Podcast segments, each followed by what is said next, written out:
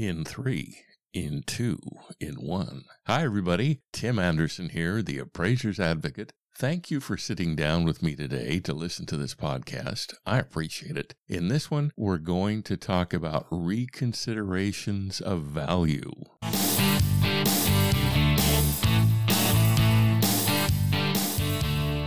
Now, reconsiderations of value are not really popular, as you can imagine.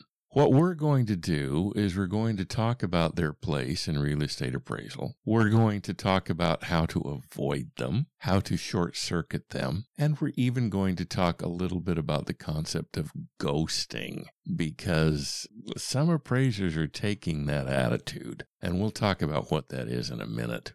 Now, a reconsideration of value, an ROV, is just that. Somebody thinks the appraiser has made a mistake. Whether the appraiser actually did or did not is not the point of this podcast. The point is this request comes in.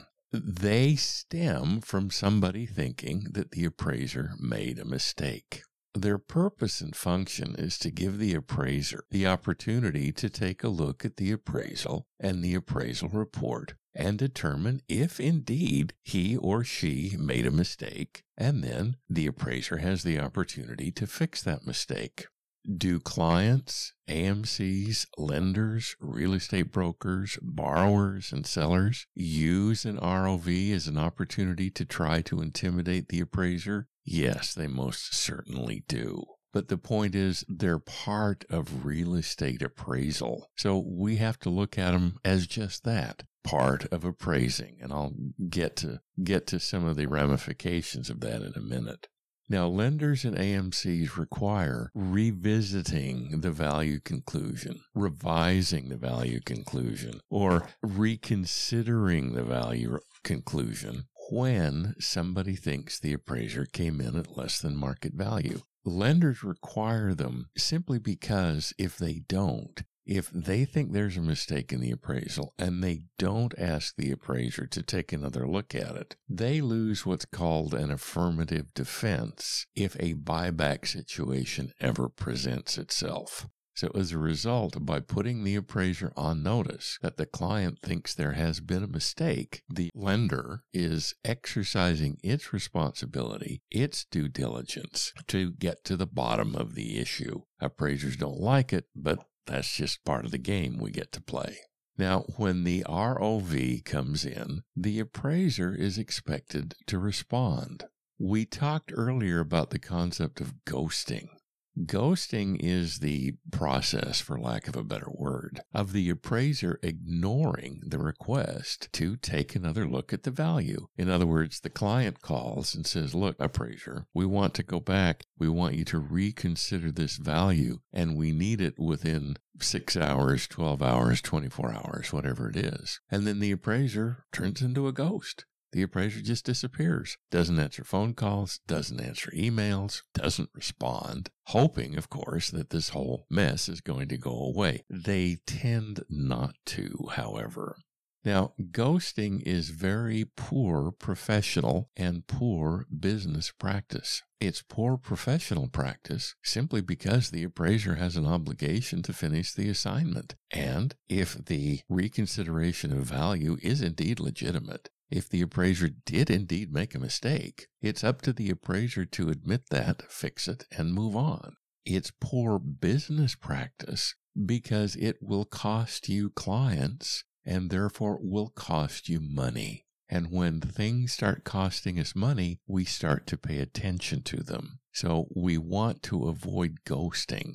Another reason we want to avoid ghosting is simply because it's unethical. Now you say, Tim, where in USPAP does it mention ghosting? And quite frankly, it doesn't. However, USPAP does mention such things as misleading. If you tell the client you're competent to take on a job, that means you're competent to go back and look at it and admit if there's an error. So to ghost a client in this situation is unethical. And that step, ghosting the client, gives the client the opportunity to take the complaint to the state. And of course, once the state gets it, even if the appraiser goes, oops, okay, I'll go back and reconsider the value, it's too late. The state is not going to drop the charge. So ghosting when an ROV comes in is unethical, bad business practice and bad personal practice.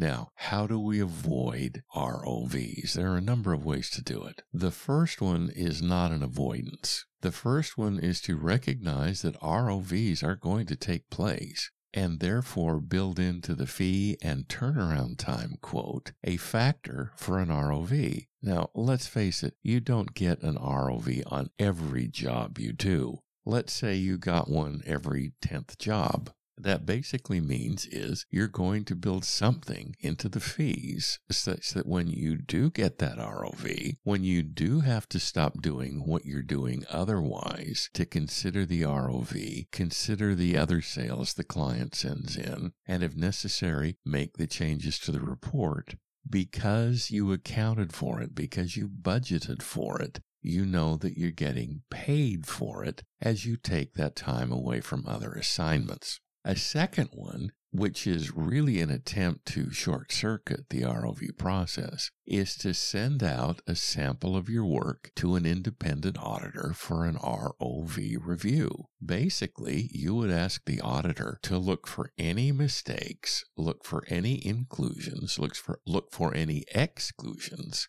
that are going to raise a specter of a client or a lender or an AMC or whatever taking an issue with the appraisal, thus filing the ROV. When you send out a sample of your work, that's not a violation of confidentiality per se. You can build that into your contract with your client. It is, however, an opportunity for you to become a better appraiser because you've got a pair of independent eyes looking at an appraisal to determine if there are problems. Chances are, if that independent audit shows there are problems, there are problems with other appraisal reports which you have not submitted to an independent audit.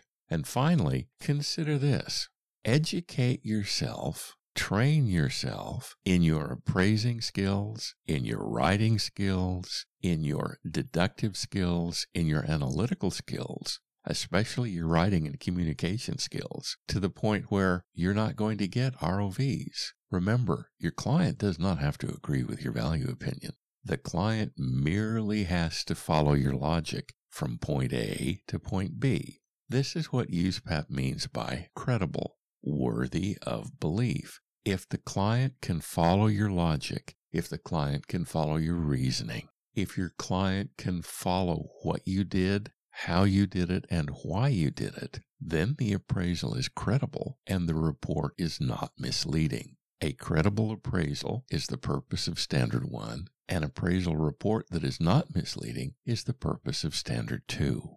So again, as we talk about ROVs, a request to reconsider value, the best thing you can do is get to the point where they become unnecessary. Now, is everybody going to get the occasional ROV?